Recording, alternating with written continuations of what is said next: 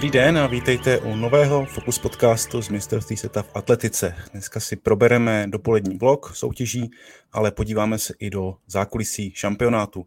Na to všechno vítám do Budapešti, přímo do Budapešti, eh, dva speciální hosty. Je to reporterka Žaneta Peřinová a komentátor David Lukšů. Ahoj, vítám vás. Ahoj. Ahoj.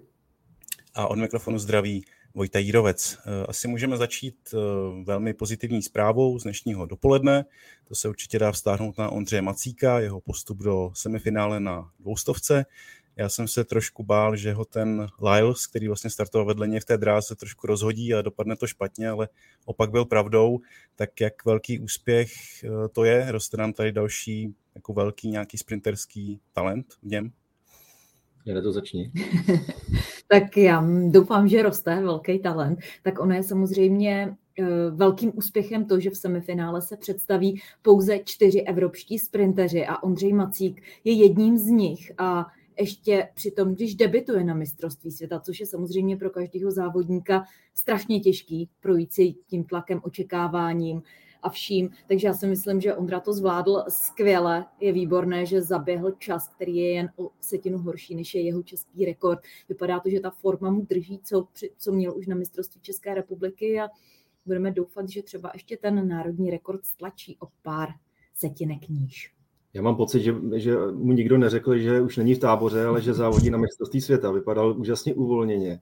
Tak na mě působil zcela v klidu, předvedl to, co umí, to, to, na co má, což u našich atletů vždycky není tedy jako ten příklad, který se nakonec podaří na vrcholné akci nepředvést. A já ještě možná, Vojto, doplním jenom, jak ty si říkal, že běžel uh, se světovým rekordmanem Noahem Lylesem, tak on čekal samozřejmě, že dostane asi docela uh, od něj klepec, ale říkal, že když po 50 metrech ho ještě před sebou neviděl, takže si říkal, to prostě je dobré. A bylo to dobré.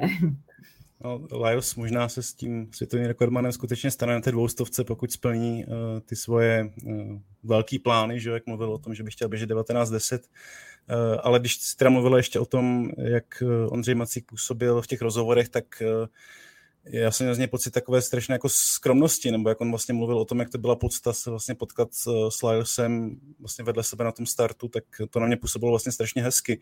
Jaký on vlastně jako člověk, pokud to můžeš posoudit eh, třeba z těch rozhovorů, co se s ním eh, vedla? Hmm. Já jsem s ním bohužel zatím ještě tolik rozhovorů hmm. nevedla, ale myslím si, že u něj je vidět ta pokora. Prostě dostal se mezi hvězdy, váží si toho a vlastně přistupuje s tím tak, že, že on zatím má před sebou budoucnost, ale zatím uh, nemá tak dobré výsledky na té světové úrovni nebo evropské úrovni, jako mají oni. Takže on k ním zhlíží, vlastně říkal, že se od nich chce učit hmm. což je prostě taky skvělé, že, že nepřijede namistrovaný chlapec z České republiky, který si myslí prostě, že, že je jednoznačně porazí. A myslím si, že tohle je cesta. Měl jsem z toho vlastně úplně stejný pocit. On vlastně o něm se ještě dá říct, že se připravuje, řekl bych, trošku netradičně vlastně pod trenérem Edi, eh, Evi Elmčikové, což možná není úplně jako ta nejvíc mainstreamová eh, cesta, když to takhle řeknu, ale evidentně jako funguje mu to. Eh, Já si myslím, že se od Evy určitě naučil takový ten přístup, že si z toho nedělá hlavu, že hmm. nepropadá panice. Eva častokrát právě dosáhla na své největší úspěchy díky tomu, že byla v hlavě nejsilnější, byla silnější než ty soupeřky a dnes to tak vypadalo. Bylo to nádherně uvolněné a vlastně suverénní na to, že to byl skutečně první start na mistrovství světa. Hmm. A hlavně eh, ten jeho trenér, to je atletický trenér, to, že tam trénuje Eva Adamčiková, tak ona u něj vlastně uh, absolvuje takovou tu kondiční přípravu atletickou, kterou samozřejmě také potřebuje. Takže rozhodně třeba se nejedná o snowboardového trenéra jak jsem trošku popletl, tak možná netradiční Eva Adamčíková, ale eh, každopádně přejeme Ondřeji Macíkovi, aby se mu dařilo i dál v těch dalších fázích, což vlastně semifinále na programu zítra, pokud se nepletu. Eh, no, postupuje i Radek Juška, to výkonem 810 cm, no ale co to tam bylo s tím jeho druhým pokusem? Ona údajně jim nefungovala kamera, ale ta situace byla dost taková zmatená, bych řekl. Ano, dnes ta technika je často rozhodující a e, vlastně ten odrazy měří se už pomocí kamer, pomocí techniky, technologie, a která když vypoví službu, tak e, zkrátka e, nastala ta situace, že Radek dostal extra pokus. A to byla, to byla takové rozcestí, na kterém Radek stál a mohl se vydat napravo nebo nalevo, buď to, to využít jako dobrou příležitost k tomu být ještě lepší, anebo být eh, nervózní a nevyužít to. A naštěstí pro Radka platila ta první varianta. Já jsem hrozně rád, protože Radkovi jsem to moc přál. Už v loni byl skvěle natrénovaný, připravený na mistrovství světa v Eugene. Parametry v tréninku i v průběhu celé sezony naznačovali, že by mohl udělat dobrý výsledek, ale nevyšlo to v kvalifikaci. Ale dnes si myslím, že Radek ukázal, že je velký bojovník a že ten prostor mezi ušima, jak říká trenér Josef Karas, dneska zafungoval a že tam je to správně nastaveno všechno. Tam, jak říkáš, no, tam to mohlo, ho to mohlo vlastně úplně rozhodit, spíš to, ale spíš to jako působilo, že ho to nakoplo a tak jako naštvalo zdravě a vlastně šel na ten pokus hnedka bez nějaké větší pauzy, což, jak jsem s ním potom četl uh, rozhovor, tak uh, možná vlastně nakonec preferoval, že nemusel čekat nějakou delší dobu a, a bylo z toho těch vlastně 810 cm, ten poslední pokus vlastně potom vynechával.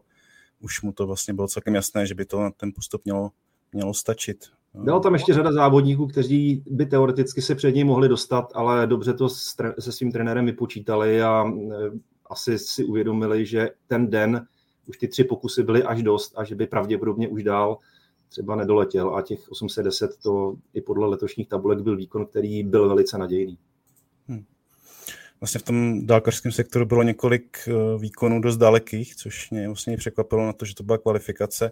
Vypovídá to něco o tom, eh, jak bude to finále, nebo to prostě jsou dva rozdílné závody a mm, někdo ulítne tady, někdo, někdo v tom finále, dá se z toho moc co vyvozovat? Já si myslím, že se může z toho vyvozovat ledacos a že nás čeká letecký den ve finále. Ukázali si Jamajčani, tento Glum měl problémy, stejně jako většinou při svých startech na mistrovství světa se objevila nějaká překážka, kterou musel zdolávat a tak se těším na to, eh, jaký ohňostroj bude ve finále, protože tam je řada skvělých dálkařů a kvalifikace ukázaly, že jsou připraveni a že jsou schopni létat opravdu daleko. Je tam nakonec i Číňan, který se na poslední chvíli zachránil. Obhájce titulu mistra světa, který už prakticky se loučil s tou finálovou vidinou. A je tam Radek Juška, tak uvidíme, co z toho nakonec zejde, ale já se na to moc těším. Co ty, Žanetu? Já se taky těším. Já jsem každopádně mluvila s Řekem Pentoglem i v mixzóně, ptala jsem se ho eh, na tu kvalifikaci, jestli vůbec čekal, že bude muset absolvovat tři pokusy, tak říkal, že ne, že čekal, že po prvním pokusu odejde ze sektoru, ale každopádně za ten výkon, který ve třetím pokusu potom předvedl, tak je rád a říkal, že to naznačuje, že formu má. Jemu vlastně chybí jediné zlato ve sbírce a to je právě zlato z mistrovství světa. A říkal, že je hladový potom, aby ho právě tady v Budapešti eh, získal. Nicméně říkal, nebo mluvil o tom, že vlastně ve finále je 12 kluků a že každý z nich může vyhrát. Takže nevím, jestli to může znamenat, že se bojí Tak byli bychom za to rádi. Já si myslím, že tam znovu bude vyset ve vzduchu eh, výkon okolo 8,50, možná delší, takže pokud by Radek takhle zareagoval, tak by byli všichni nadšení, to by byl úžasný okamžik, ale nepředbíhejme, já si myslím, že skutečně kvalita tam je a to ještě spousta skvělých dálkařů neprošla dál, neprošla vůbec eh, do toho finálového složení, takže můžeme být pišní už jenom na, eh, na to, jak Radek zareagoval a jak si vedl. A nejen že se spokojí s tou finálovou účastí, ale pokusí se i vylepšit svoje vystoupení, dostat se třeba do užšího finále. To by byl skvělý výsledek. Bohužel v Oštěpu to taková sláva nebyla, vlastně žádná z českých závodnic eh, nepostoupila, navíc jediná Nikol Tabačková přehodila vůbec teda 55 metrů. Eh, já jsem pak eh, poslouchal nebo viděl ten rozhovor s Nikolou Ogrodníkovou, kterou, který se dělala vlastně ty, Žaneto, tam působila jako hodně dole, říkala, bylo to hrozný, když to budu citovat, vlastně ale po těch zdravotních problémech, které ona měla, tak mě to zase až takový jako velký překvapení nepřišlo. No, přišlo mi to jako, že se na to dá v úzovkách jako vymluvit, protože těch problémů bylo skutečně dost a asi tam byla v takové zdravotní kondici, která měla k té ideální, ideální daleko. E, no, je to pravda, ale Nikola je také oštěpařka, která už v kariéře hodila 67 metrů. Hmm. A já si myslím, že pokud závodník ví, že to v jeho silách, tak potom vždycky usiluje o nějaký takový výkon. A Samozřejmě to zranění mezi žeberních svalů bylo nepříjemné, ale já jsem před 14 dny byla na jejich tréninku, kde Honza Železný říkal, že zrovna ten den byl celkem spokojen s technikou. Že sice každý pokus u Nikoly je jiný, ale že prostě ten jeden pokus by třeba mohl být. Takže já si myslím, že všichni doufali, nebo spíš věřili, že třeba ten jeden pokus jí tam uletí. No. Ale samozřejmě ono, když to nejde celou sezónu, tak eh, je to takové čekání na zázrak. No. Ano, čekalo se na to, že se Nikola jedním podařeným hodem chytí, že se vrátí znovu na nějakou vlnu, která ji vynese k zajímavému výsledku, ale bohužel ani Nikola, ani další české oštěpařky se nějak neurvali z té letošní sezony, která nebyla vůbec vydařená a vlastně i tabulky, i ten žebříček hodnocení bodový, který, který tvoří světová atletika, ukazují obrázek, který vlastně odpovídá tomu, jak si české oštěpařky vedly. Možná, že v té kvalifikaci ještě zůstaly za těmi svými pozicemi, že se jim to opravdu nevydařilo. Mm-hmm. A navíc tady smůla Irena Glerová si před týdnem vlastně na tréninku podvrkla kotník a vlastně lékaři vůbec nedoporučovali start tady na šampionátu, ale ona prostě chtěla říkala mistrovství světa je závod, který se nevzdává, nedostanu se po každé do takovéhleho závodu, takže chtěla se ho zúčastnit. Nikol Tabačková se od, začátky, od začátku sezóny pere se zraněním kolena, po sezóně by měla absolvovat operaci, takže i tohle to prostě hrálo proti. No. Asi to byla nějaká sada faktorů, který eh, letos teda nepřáli eh, českým oštěpařkám. Doufujeme, že v té mužské kategorii to bude jiné. Tam vlastně máme naší největší medailovou naději Jakuba Vadlejcha, eh, v jaké mm, fazóně, v jaké formě eh, do Budapešti přijíždí, podle vás? Že ne to s ním natáčela. Tak já jsem s ním taky natáčela v Nymburce na posledním soustředění. No, já musím říct, že Kuba by měl být ve výborné formě mluvila jsem o něm i s Nikolou a ta říká, někdy se nedaří, tak se prostě nedaří. Když to, když Kubovi se nedaří, tak každý jeho pokus letí téměř za 85 metrů. Takže to značí o jeho velké formě, o jeho pohodě, protože on absolvoval devět závodů, sedm z nich vyhrál, jednou byl druhý, jednou byl třetí. Ta bilance je skvělá, vede světové tabulky.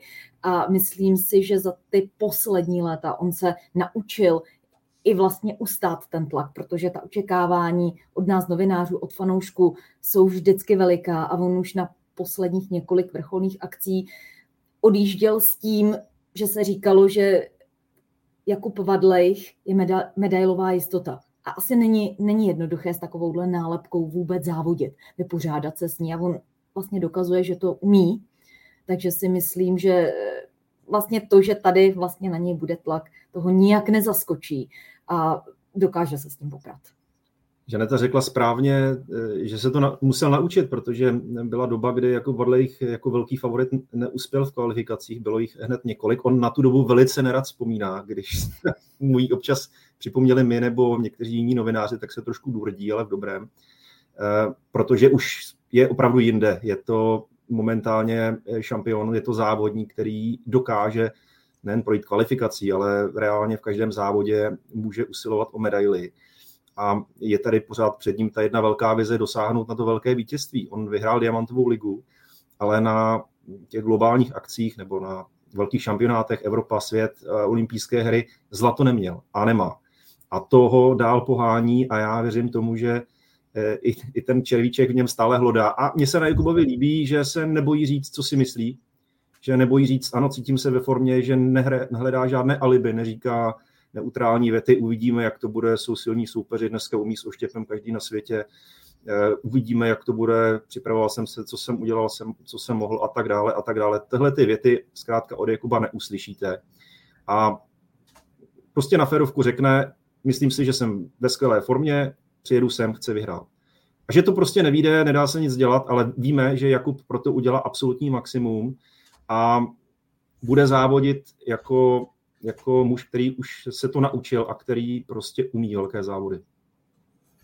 Na mě působí úplně stejně takový jako zdravě, zdravě sebevědomý, eh, sebejistý v tom dobrém slova smyslu, eh, vyrovnaný, protože ty výkony jsou úžasné v letošní sezóně. Eh, kdo si myslíte, že bude u jakoby jeho největší soupeři? Tam se určitě dá zmínit Int Chopra, ale jsou tam nějací, nějací další? Já bych si vsadil na Chopru, protože Chopra hmm je, je také závodník pro velké chvíle. V letošní sezóně byl zraněný, ale předtím házel skvěle. Potom se uklidil do ústraní. Nevíme úplně, jaké kondice, ale jak ho znám, tak si myslím, že když už jsem přijel z Indie nebo eh, když vážil cestu do Budapešti na mistrovství světa, že by jsem nejel jen tak se zúčastnit, ale určitě je připraven na další velké představení. Takže já bych Čopuru pasoval jako asi největšího rivala Jakuba Vadlejcha, a kdybych měl vybrat někoho dalšího, tak bych ukázal Němce Juliana Webera, který loni Jakubovi sebral titul mistra Evropy. Také je to závodník, který měl nějaký čas problém se popasovat s nervozitou nebo s očekáváními. Byl až vlastně v tom druhém sledu za Fetrem, za Rellerem v německé reprezentaci. Ale v loni v Mnichově to prolomil, získal svoje zlato a myslím si, že bude nahecován také pro ten letošní šampionát. Tak uvidíme, jak to všechno dopadne. Ještě pařské finále je v neděli, pokud se nepletu. No, na závěr šampionátu. No. Když teda už se přesuneme vlastně k vám, k vám osobně, jsme v polovině šampionátu, nebo vlastně možná už trošku v pol, za polovinou.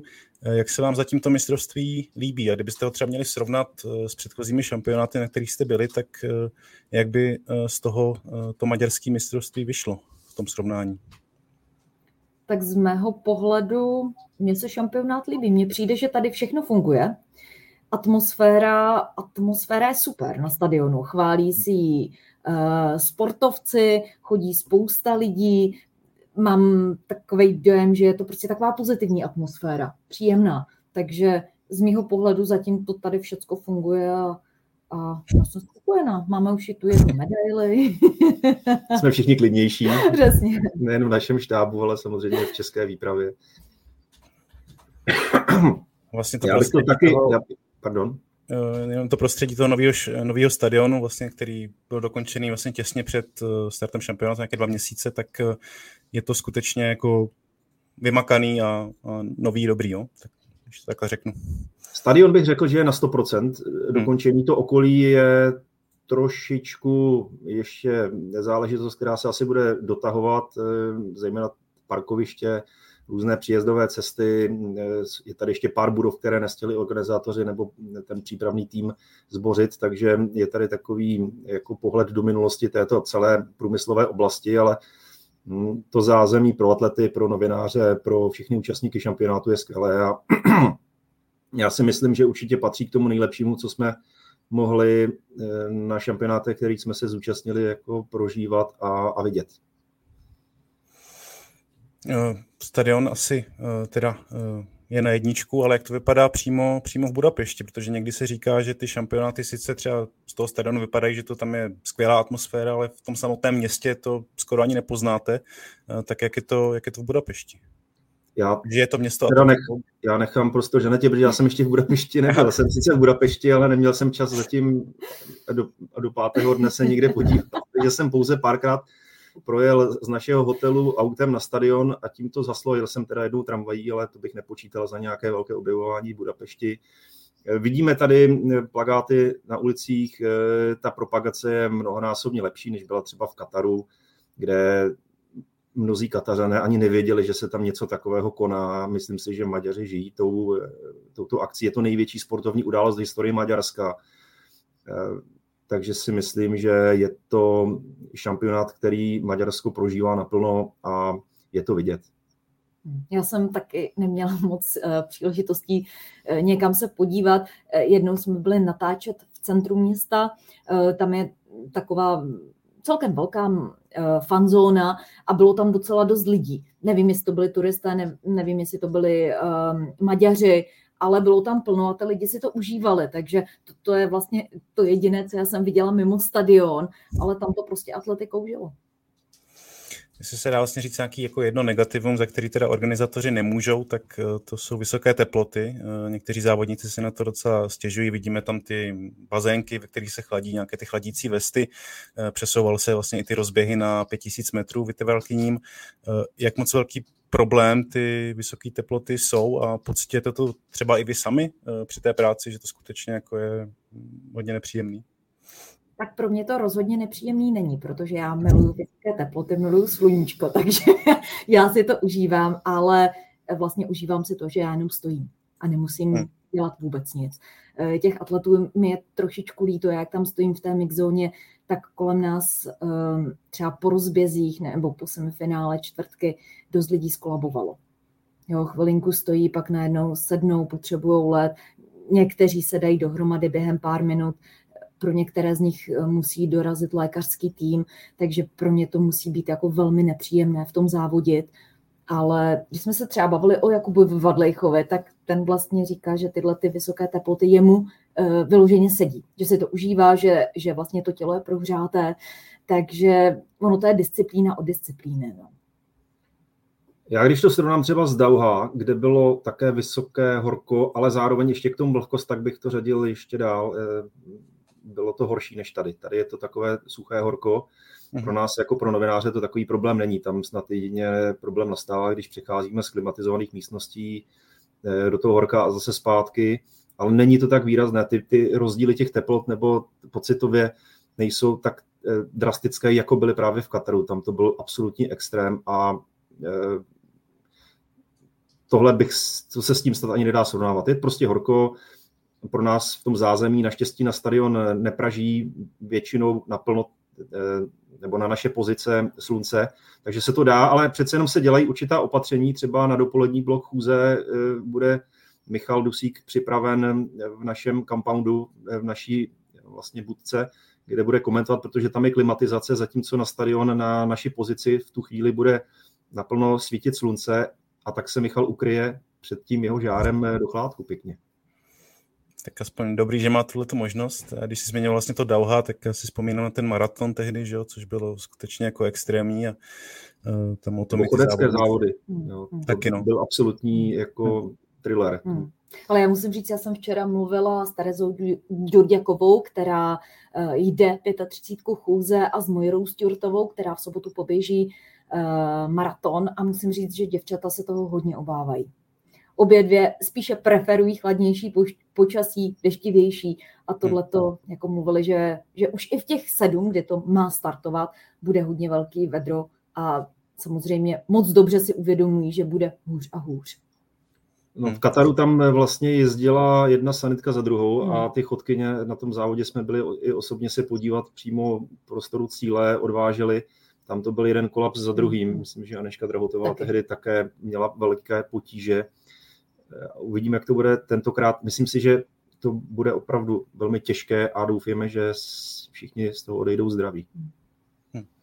No a existuje tam nějaká, teď se tam jako trošku like, ale existuje nějaká třeba komise těch uh, samotných atletů, která by řekla prostě za tyhle ty teploty jako prostě startovat nebudeme, nebo prostě nějaký takový jako hlas těch sportovců, že tohle to prostě není pro jejich zdraví jako vhodný a dobrý?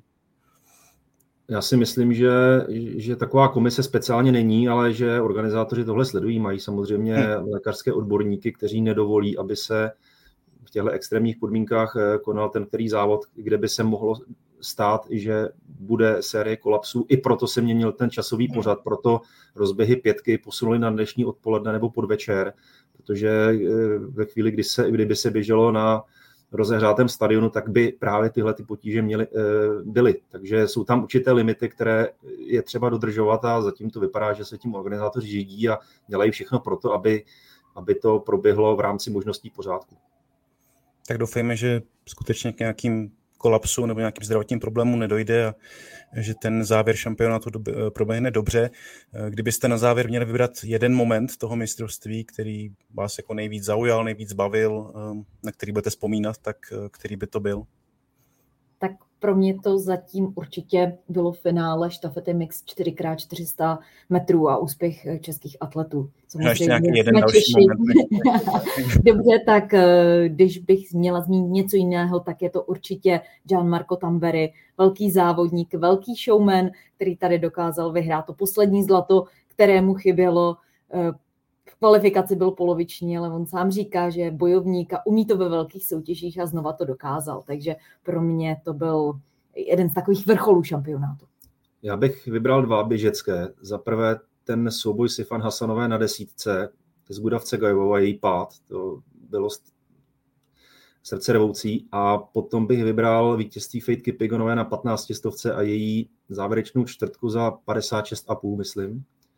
To je řekl bych, neuvěřitelná záležitost a jsem hrozně zvědavý na to, co předvede Fate Kipigona na trati 5000 metrů, protože to je podle mého názoru nejúžasnější běžkyně, kterou jsme mohli vůbec výdat na atletické dráze. tam ten, to její vítězství bylo skutečně ohromující, skutečně pojem start cíl, tak to naplnila naprosto dokonale a Sifan Hasanová si asi chystala svůj drtivý závěr, ale prostě neměla to by musela běžet nevím za kolik, aby... aby musela by mít laso, aby tu Kipigorovu no. chytila do, do toho lasa, protože ve chvíli, kdy si uvědomila, že by mohla nastoupit, nebo si to naplánovala, tak Faith Kipigorová už před ní měla takový náskok, který se prostě nepodařilo stáhnout, protože Faith Kipigonová je v současnosti na tom i sprintersky lépe, než si Fan Hasanová. Tak mě ještě na závěr úplný uh, napadá, že dneska se vlastně běží 15 mužů, tam jako Ingebrigtsen vstupuje dá se říct možná jako v podobné situaci nebo v podobné pozici jako Fit Pěgonová, tak eh, kdybyste se měli vsadit skutečně, tak eh, zvítězí eh, a stane se teda konečně tím světovým šampionem. Za mě určitě. Já se přiznám, že nejsem úplně fanoušek Ingebrigtsena. Nelíbí se mi ne to, jak běhá, ale nelíbí se mi úplně jeho chování okolo, ten takový ten arrogantní frajerkovský přístup, ale musím souhlasit s tím, že co se týče výkonu a toho, jak je připravena a to, jak ho sledujeme průběhu celé sezony, tak si myslím, že bude jenom těžko hledat nějakého přemožitele. Tak jo, uvidíme, jak to eh, večer dopadne. Přímý přenos ČT Sport začíná, tuším, ve tři čtvrtě na sedm, eh, nebo před sedmou, takže eh, se určitě dívejte na další hm, přenos ze špičkové atletiky z Budapešti. A děkuji Žaneto a Davide za váš čas a za vaše postřehy z tohohle šampionátu. Díky moc.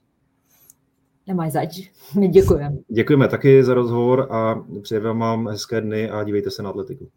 A díky taky všem vám posluchačům a divákům. S dalším eh, dílem našeho podcastu se přihlásíme zase zítra. Do té doby se mějte hezky a nashledanou.